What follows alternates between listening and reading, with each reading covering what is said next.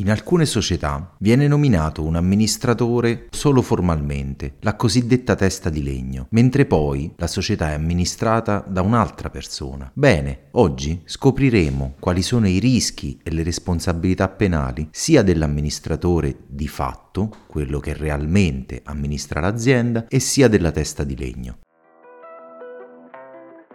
I reati che l'imprenditore può commettere o subire raccontati semplicemente. Business Crime è il podcast dedicato agli imprenditori che risponde alla domanda cosa devo fare? Per conoscere tutti i rischi che corri quando fai impresa e soprattutto imparare a gestire le tue attività imprenditoriali in modo inattaccabile. Sono Marco De Paulis, avvocato penalista di impresa. Proteggo imprenditori, imprenditrici e le loro attività.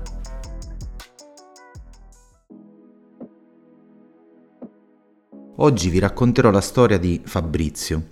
Fabrizio è un imprenditore furbo ed esperto. Sono anni che gestisce diverse aziende senza rischiare nulla, perché un suo consulente gli ha detto di mettere a capo delle sue imprese una testa di legno, un prestanome. Fabrizio si sente talmente tranquillo che ogni tanto si spinge davvero al limite.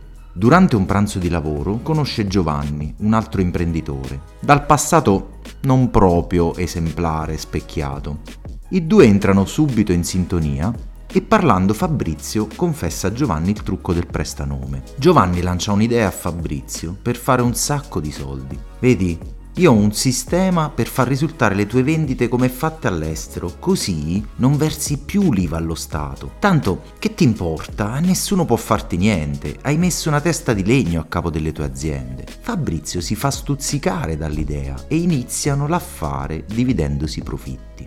Ma è davvero al sicuro dalle conseguenze penali dei fatti che sono stati commessi formalmente dal prestanome? Se è lui, Fabrizio, che comunque gestisce di fatto realmente la propria azienda, può stare tranquillo. Vedete, il codice civile identifica e definisce anche la figura dell'amministratore di fatto nell'articolo 2639, per il quale dice che i reati si applicano anche a quella persona che riveste formalmente la qualifica e quindi è anche equiparato sia chi dovrebbe svolgere la funzione di amministratore, ma sia chi di fatto lo esercita. Quindi l'amministratore di fatto che pensa di essersi messo al sicuro nominando un prestanome, risponde di tutti i reati societari che commette e di tutti i reati che commette amministrando di fatto quell'azienda, così come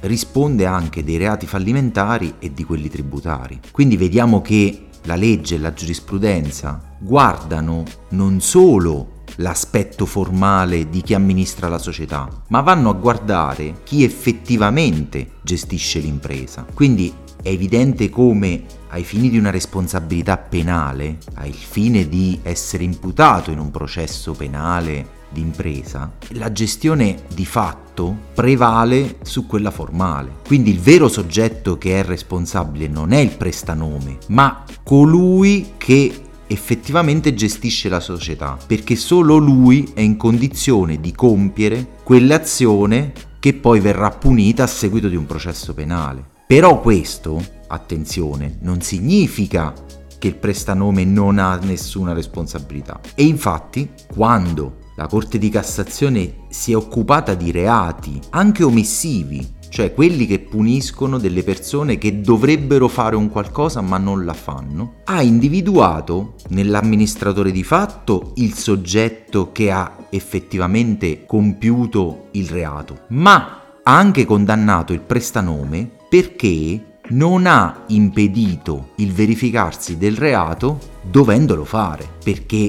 l'amministratore nominato, la testa di legno, comunque avrebbe la possibilità di intervenire e far sì che l'amministratore di fatto occulto non compia quel reato. E quindi, alla luce di questi che sono i principi che abbiamo visto e delle responsabilità penali che costringono entrambi, e ritornando alla storia che ho raccontato all'inizio di questo podcast, mi viene una domanda. Ma caro Fabrizio, dopo aver ascoltato tutti tutte queste informazioni sui rischi e sulla possibilità di prendere una condanna anche se pensavi di esserti messo al sicuro, ti fideresti ancora di quel consulente che aveva avuto il colpo di genio? Di quel consulente che ti aveva dato l'idea per metterti al riparo da tutto e che addirittura ti faceva sentire talmente tanto tranquillo che ti sei spinto anche insieme a Giovanni a fare qualcosa di illecito, a commettere un reato? Beh Fabrizio, io non mi fiderei. Per conoscere tutti i rischi che corri quando fai impresa e soprattutto imparare a gestire le tue attività imprenditoriali in modo inattaccabile, puoi scaricare l'estratto del mio libro La tessera mancante, 40 utili consigli per evitare processi nella tua impresa, oppure acquistarlo su Amazon. Puoi visitare il mio blog sul sito avvocatomarcodepaulis.it o seguire i miei profili social Facebook, at Avvocato Marco De Paulis e LinkedIn Marco De Paulis.